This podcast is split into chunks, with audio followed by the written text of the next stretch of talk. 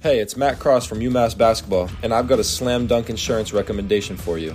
I'm a Massachusetts native myself, and I know the importance of hometown loyalty and toughness. When I need insurance as tough as me, I choose Amherst Insurance. They've had UMass basketball's back for decades, and they'll have yours too. Trust me. Amherst Insurance isn't just an insurance agency, they're a part of our community, deeply rooted in Massachusetts values. They understand the hustle, the spirit, and the pride that defines us here. So if you're looking for a hometown insurance agent who's got the same drive and determination as me, it's Amherst Insurance, all the way. And remember, when you make that call or visit the nathanagencies.com, tell them Matt Cross sent you. UMass fans, Josh Coney, the latest addition to the UMass basketball family. The energy here is unreal, and let's not forget UMass football season is revving up, and I'm all in. Now listen up. Moving can be a hassle, but five college movers made my transition seamless. Mention my name, Josh, and you'll not only score exclusive pricing, but tickets to a UMass basketball game of your choosing, courtesy of Five College Movers. So, UMass fans, let's rally for football, get ready for basketball, and when it's time to move stress free, team up with Five College Movers. Go, UMass. And a big warm welcome back to Commonwealth Conversations, everyday Minutemen stories brought to you, as always, by the Massachusetts Collective.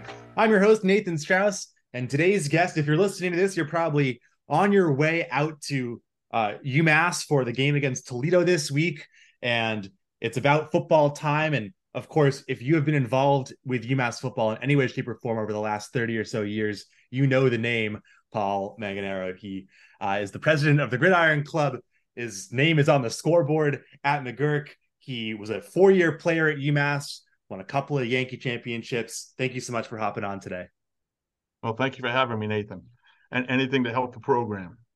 Of course. So, so you grew up in the uh, in the shadow of Suffolk Downs. In uh, what was it like for you growing up in that area? Uh, well, you know, I'm a Massachusetts bred. Like you said, Eastern Massachusetts. Spent a lot of time uh, early, in my early years growing up in Everett, Massachusetts, and then my father and uncle started a construction business that uh, took off and had some success. And we moved out to Winchester, and I've been there ever since. So my 59 years of existence has all all been in uh, Eastern Massachusetts, and I tell you the the um, the experiences around the horse racing uh, business, good and bad, has always been a bonding experience. Uh, I've always told people, you know, I have I have three children. I've had a bunch of uncles, and they've uh, that were involved in the business, and, and, we all had different interests, different likes. I mean, one of my uncles liked opera. I I don't even listen to music, but we all had that common thread, and that was the love for thoroughbred racing and the thoroughbred horse. So, ever since I was three years old, you know, going to the racetrack with my grandfather, my uncles, my father, and some of my siblings, to the point where then I got married, and my kids would go up to Saratoga every Sunday there's just nothing like it. You know, we can we can we can fight all day long where we're going to go to dinner or what other family vacations we want to take. But when it comes to, hey, who wants to go to the races at Saratoga or back in the day, who wants to go to Suffolk Downs and watch the horses run, there's a hundred percent guarantee everybody was in. So I'm very fortunate to be able to have this this experience. And you've managed to stick with both the football side of things and the thoroughbred side of things throughout really your entire life. But how did you get to UMass, and what was it like there as a player in the in the 80s? Well, I graduated Winchester High School in '82, and my junior year, my my uh, coach was a legendary coach here in Eastern Mass. Said, "Do you have aspirations of playing college football?" I said, "I really haven't thought about it." He said, "Well, I'm going to move your position because if you want to play, this will be your position." He moved me from defensive tackle linebacker. I was fortunate enough to play with a lot of good guys, and we had some success. And then um, when recruiting came, recruiting time came about, you know, a couple of schools sniffed around, but I was either too short, too fat, too slow. But uh, Coach Pickett, Bob Pickett, the head coach at the time, and his defensive coordinator, who was uh, later on became the head coach, Jim Reid, who's back with the program now, they showed a lot of um, trust in me and belief in my ability. And it was really my only scholarship offer. And I did end up getting a half a scholarship offer to Maine. But I figured if I'm going to play for a state school, it's going to be my uh, my uh, my state and I went up for a recruiting trip. Had an okay experience there. Wasn't sure how I fit in, and even from the day I went there, the first uh, the first uh, preseason practice. I mean, there were some big kids, fast kids, uh, something I wasn't used to. But you know, through hard work and uh, and dedication and just per- perseverance, I was lucky enough to let up my freshman year playing a lot of special teams. Uh, we had a so-so record, but we still shared a piece of the Yankee Conference Championship back then. And then my sophomore and junior years were pretty rough, and uh, I got hurt uh, on last play of spring ball. I got hurt uh, with a knee injury and I had to sit out a year, so I redshirted. But it actually worked out pretty good because the, my last two years ended up being a seven-four record, and then my senior year, which was '86, uh, Jim Reid was named head coach, so that was special. I was his first captain along with Stan Kazarowski and uh, we ended up going up eight and three record and sharing the Yankee Conference Championship. So the friends that I made and the education I got was priceless. I mean, probably like a lot of freshmen, I was I was done. I'm uh, homesick. I'm ready to go. I'll go to Northeast and I'll transfer to BU because they had football at the time. And my father, God bless him, said, "You know what? If you don't like it here, you're not going to like it in school. Why don't you just come home and work?" And that was an eye-opening experience. And Coach Reid came and talked to me, and I said, "Okay, I'll stick it out for the spring." Of my freshman year, just go to spring ball, and that turned into a five year career. And because of it, I have a I have a degree that I, that I'm proud of. So they gave me a wonderful opportunity and uh, helped me take advantage of it when I didn't realize how important it was.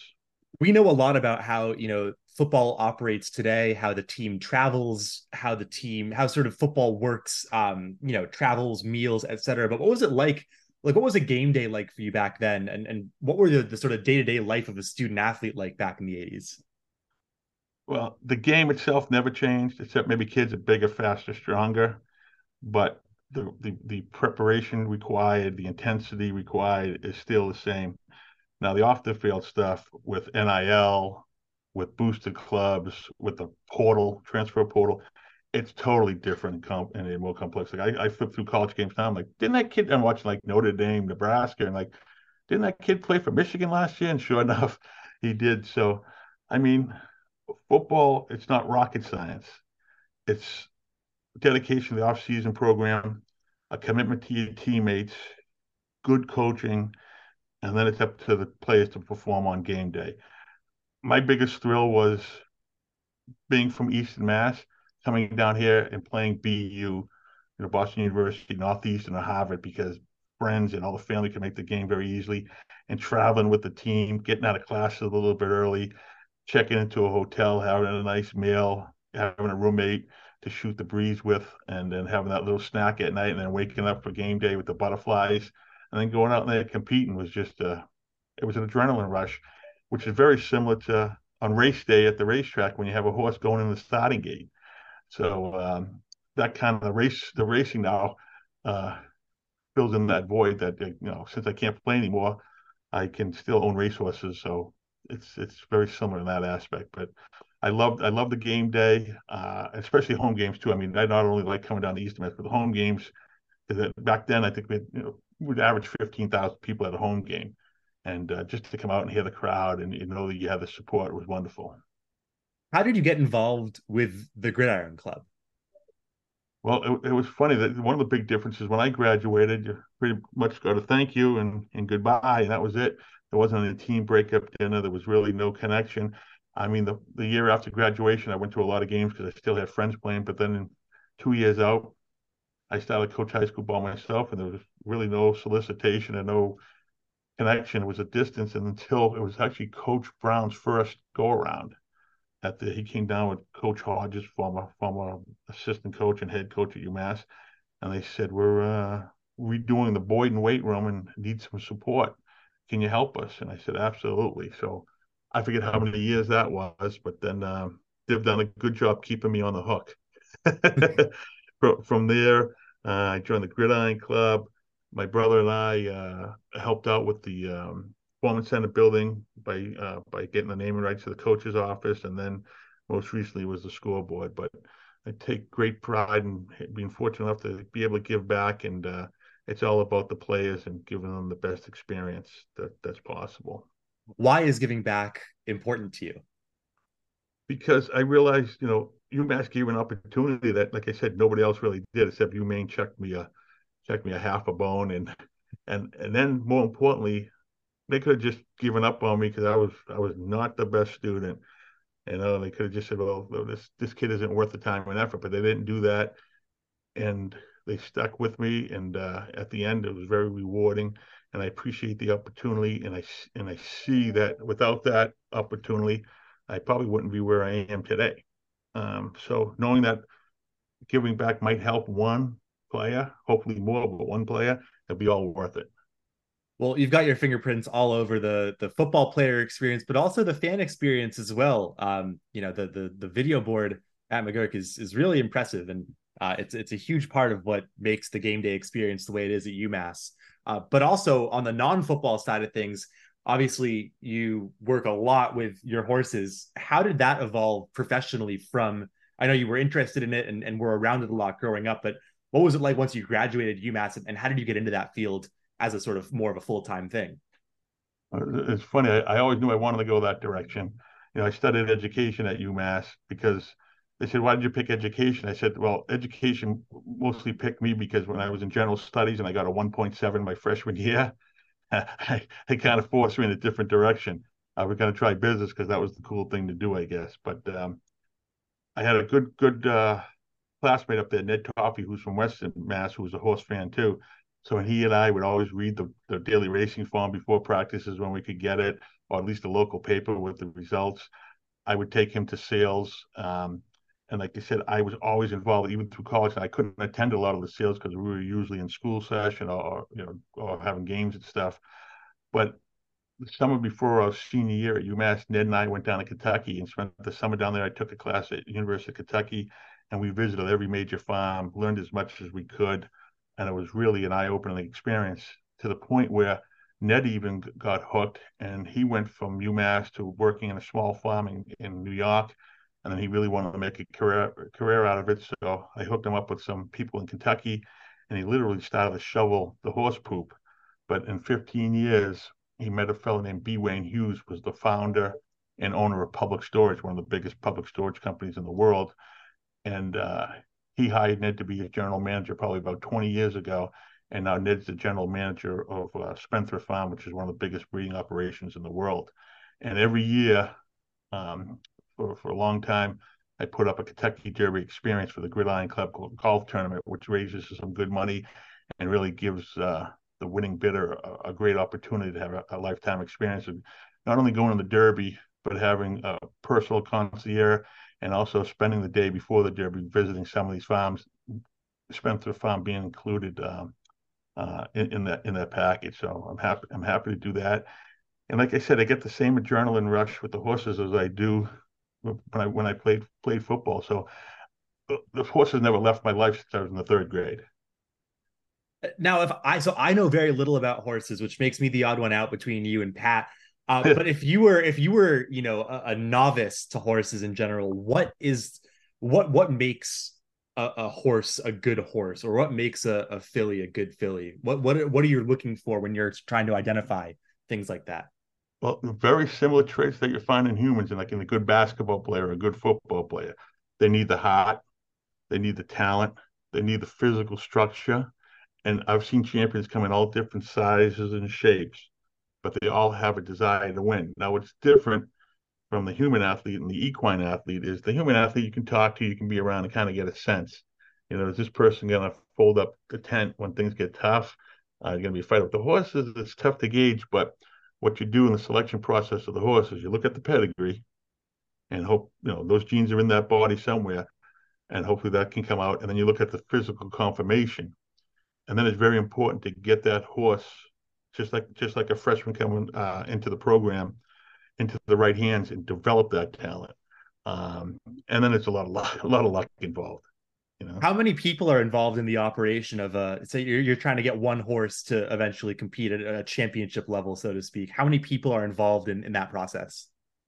Well, from the beginning, you're talking about, you know, there's there's a breeder that had a mare that had to select a stallion, uh, put the mating together, uh, wait 11 months for for the offspring, develop that offspring for probably 18 months, sell it at a yearling sale. So you have the breeder and all the farm um, uh, requirements that go with that. And then you sell it to consign It's like a real estate agent that's going to present your horse at the sale. And then you, from that sale, from a yearling sale, you send it down to a training facility where you can get its early training and be broken in. And then from there, you send it to the trainer. And at the racetrack, usually there'll be a groom for every three horses. and you know assistant trainers, and then you have veterinarians and blacksmiths, vanning. So a lot of hands touch these horses before they make it to the races. God, you know, I I thought that I knew a lot about sports, and now we're discovering that I have this giant blind spot, and I have, I, I now I want to learn more. Uh, maybe at some point I'll have to head out to Saratoga. But um, oh, if you haven't been to Saratoga, that's a life changing experience. Well, I know exactly who to ask if I was ever going to go out to Saratoga. Um, I, I know a place where you can stay too, probably. well, um, on the back on the football side, you were talking about you know being proud of being from Eastern Mass and sort of representing your state and the flagship. And I'm another Massachusetts kid.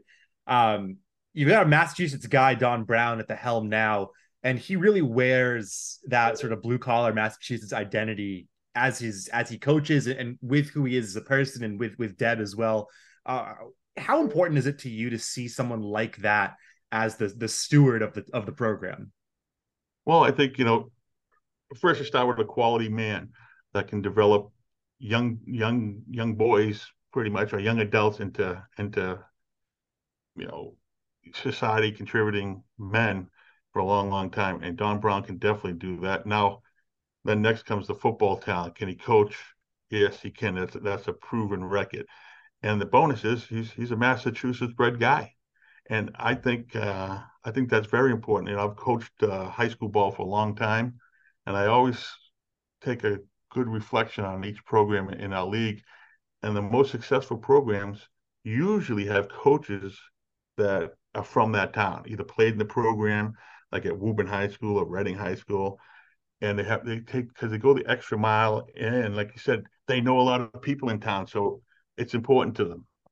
Uh, so when, when when Don Brown was announced, it, it was it was an obvious choice, and uh, and I think he's definitely the right man for the job what do you view as the future of uh, of the UMass program and, and sort of ways that people can help out, whether it be financially or with their time, and what are the next steps to take this program to the next level?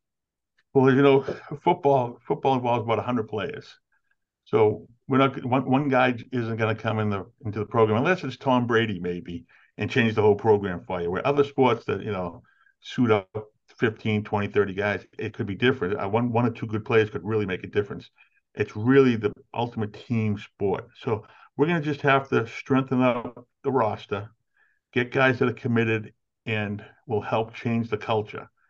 And when I say that, I think we have a lot of people working very hard up there, but they have to believe they can win. And once that happens, I think everything else is, is set up. But as far as the way people can help, just come to a game, buy a season ticket, show your support. Because I remember when I was playing, you know, we're, we're playing in front of a full crowd at, at McGuirk Alumni Stadium, and that, that gets your juices flowing. That that shows you, well, this is important to people. Then we went to other places like Northeast, and you play in front of 2,500 people. Felt like a high school game. Just the level of the experience came down. That's why I was so passionate about um, helping support the scoreboard because that adds to the game day experience. So just showing up, and if you can, financially, we all know money makes the world go around. I mean, there, there's a big budget that's outside the athletic budget that can really enhance this program as far as support for for the student athletes. So if you can, that's great. If you can't, just showing up, wearing your your school colors and and cheering the team on, regardless of the scores, is very important. Yeah, be be proud. I think is the, is the most important is the most important thing there.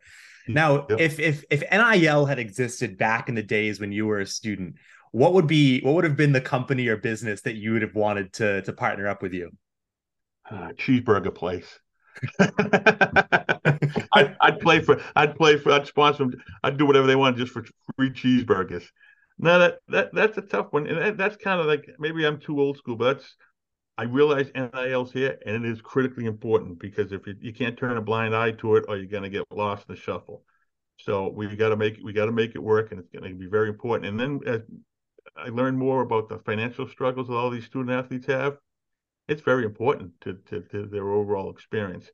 But as far as far as you know, the, the answer to your question, I just love playing for the school and for my teammates. So I think that has to come first. If I'm just playing for an NIL deal, that ain't gonna work out. Yeah, I think for, I think for most people, it's sort of a, especially at UMass, it's kind of like a, an, an added benefit of like you know you you're you're playing here and you're committed, and then also here's a way to you know promote something else and put a little extra money back in your pocket and the world is an expensive place right now as a as a young adult. I'll tell you that. I mean, I, I graduated two years ago, and uh, you know, it's a it's a beautiful part of the world, but it is it is expensive, and it's uh, it, it's good that people are allowed to profit off of you know their their performance if that's what they choose and uh, yeah, absolutely have... because absolutely because like the time commitment for these student athletes really doesn't allow them to have a job like i was very fortunate when i was playing we didn't have to spend the whole summer up there you know we're, we were in a division one double a level we got to go home you could work you could enjoy your free time um, you know we did have spring ball but you had to in weightlifting during the winter but it didn't it didn't take up one tenth of the time that's required now and then these guys have regular life. They want to take a girlfriend out for a pizza, or if they go to a friend's wedding or a family member's wedding, they got to buy a suit. They got to, you know, spend two hundred bucks on a dinner. Where are they going to get this money from? Yeah, and, and even more than that, I mean, the school part too, especially with all the travel now. I mean, I've uh, I've been fortunate to travel with men's and women's hoops and with football, and you're going on these massive trips. Like I remember coming back from the Texas A and M game, and it's like eleven o'clock at night, and you've got kids, you know, on the plane, you know, getting their homework done for Monday. And yeah. so it is it, it, it requires a lot of time and effort, and I, I, think it's a good thing in general that that folks can be uh, rewarded for that in whatever way it comes. And obviously, there's a difference between where UMass is, and I, I saw something yesterday about how Utah just gave every every player on their team a truck. That's that's a different different story. Uh, I think. Yeah. But yeah, I think a cheeseburger place is exactly the, yeah. the right kind of idea. and, and, and, and, you know, we, we have uh, Corey and Tim that do a great job with the football collective, which is the midnight uh, midnight um, ride uh, collective. And I've learned a lot through them. You know, even, even the expense, like when we have a transfer student come in, they have and they want to live off campus. Well, the the the, the money they get equivalent to the room and board really doesn't even cover the rent. So they got to make up that gap, and if that's even if they can find a place. So, you know, we can help them out in any way we can would would would be tremendous. You know. Yeah, without a doubt. In your opinion, you've watched a lot of UMass football. You've played a lot of UMass football as well. Who is the most clutch player who you've played with or have seen play uh, for the Minutemen? I played with some really good ones, but clutch when it, first ones that come to mind: quarterback David Palazzi, and we had two inside linebackers, uh, Johnny McEwen and Vito Perone. We're just studs. They love the game. They play with a passion, and they would whack you. Um, so you know, but I loved all my teammates, and uh, we didn't have we didn't have like all five star recruits, but we had a team that bonded quickly together. And I was I was playing because I didn't want to let the the guy next to me down, and I think that's important. I think that's what we had there.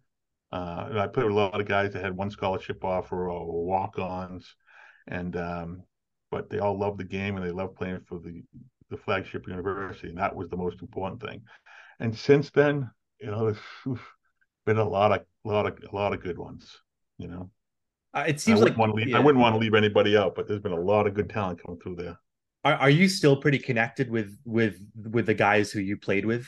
Oh, absolutely, yeah, yeah A few of them were in my wedding 30 years ago. I talked to a few of them at least three or four times a week.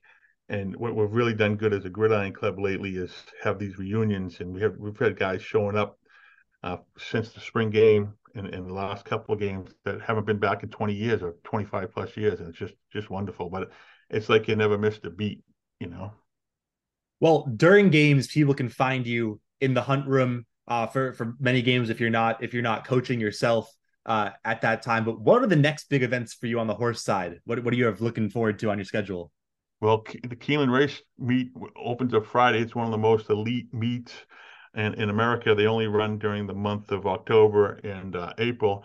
And we have a nice two-year-old colt named Depiction who uh, is one for two and is running in a major stake race. And it's a win and you're in Breeders' Cup race. So if we win it, in November, we'll be shipping them out to Santa Anita Racecourse in California to run in an international race. Uh, he's very exciting. We have another horse called the Process. That's one for one. He uh, he's a two-year-old colt that will have a, a great three-year-old career. And then we have a filly, a three-year-old filly named Baba, who's, who won um, one of the richest three-year-old filly sprint races in America. It was a seven hundred fifty thousand dollar purse, and she'll be running, I think, on October twenty-first at Keeneland in another big race. So a lot of good things going on. Well, we'll root for your horses because it's clear that uh, you know the it, it's a it's a cool thing to watch, and I want to get. I'll, I'll, I'll try and learn more about this too, so that when I see you at the hunt in the hunt room, I'll uh be able to, to sound more informed. Um, that's, that's but, the only two things I like talking about is football and horse racing. Anything else I don't care about. well, I'm ha- I'm halfway there, so yeah. but uh, thank you so much for hopping on, and thank you so much for what you do for UMass and, and for the program. Uh, for people who don't know who you are, they know your work, and uh, they know that you, that you have a legacy here. And uh, I'm very appreciative, and I know the guys are too. So, well, thank, uh, thank you, thank you, thank you for all your work. Stuff like this goes a long way of getting the word out, you know and I'm glad I can help and I and I appreciate your efforts. If you want to get involved with the Gridiron Club, go to gridironclub.com. Uh, you can also reach out to Dave Biancamano uh, or anyone on the development side at UMass. And of course, uh, you can find them all over the place at the games. Uh, home schedule ticking on here. We're halfway through the year. It seems like just yesterday uh, that week zero was upon us. But Paul, thank you so much for uh, for hopping on. And we will talk to you next time here on Commonwealth conversations, everyday Minuteman stories. As always, join the collectives, and as always, go UMass. Hey, it's Matt Cross from UMass Basketball, and I've got a slam dunk insurance recommendation for you. I'm a Massachusetts native myself, and I know the importance of hometown loyalty and toughness. When I need insurance as tough as me, I choose Amherst Insurance. They've had UMass basketball's back for decades, and they'll have yours too. Trust me. Amherst Insurance isn't just an insurance agency, they're a part of our community, deeply rooted in Massachusetts values. They understand the hustle, the spirit, and the pride that defines us here. So if you're looking for a hometown insurance agent who's got the same drive and determination as me, it's Amherst Insurance, all the way. And remember, when you make that call or visit the nathanagencies.com, tell them Matt Cross sent you. UMass fans, Josh Coney, the latest addition to the UMass basketball family. The energy here is unreal, and let's not forget UMass football season is revving up, and I'm all in. Now listen up. Moving can be a hassle, but five college movers made my transition seamless. Mention my name, Josh, and you'll not only score exclusive pricing, but tickets to a UMass basketball game of your choosing, courtesy of five college movers. So, UMass fans, let's rally for football, get ready for basketball, and when it's time to move stress free, team up with five college movers. Go UMass.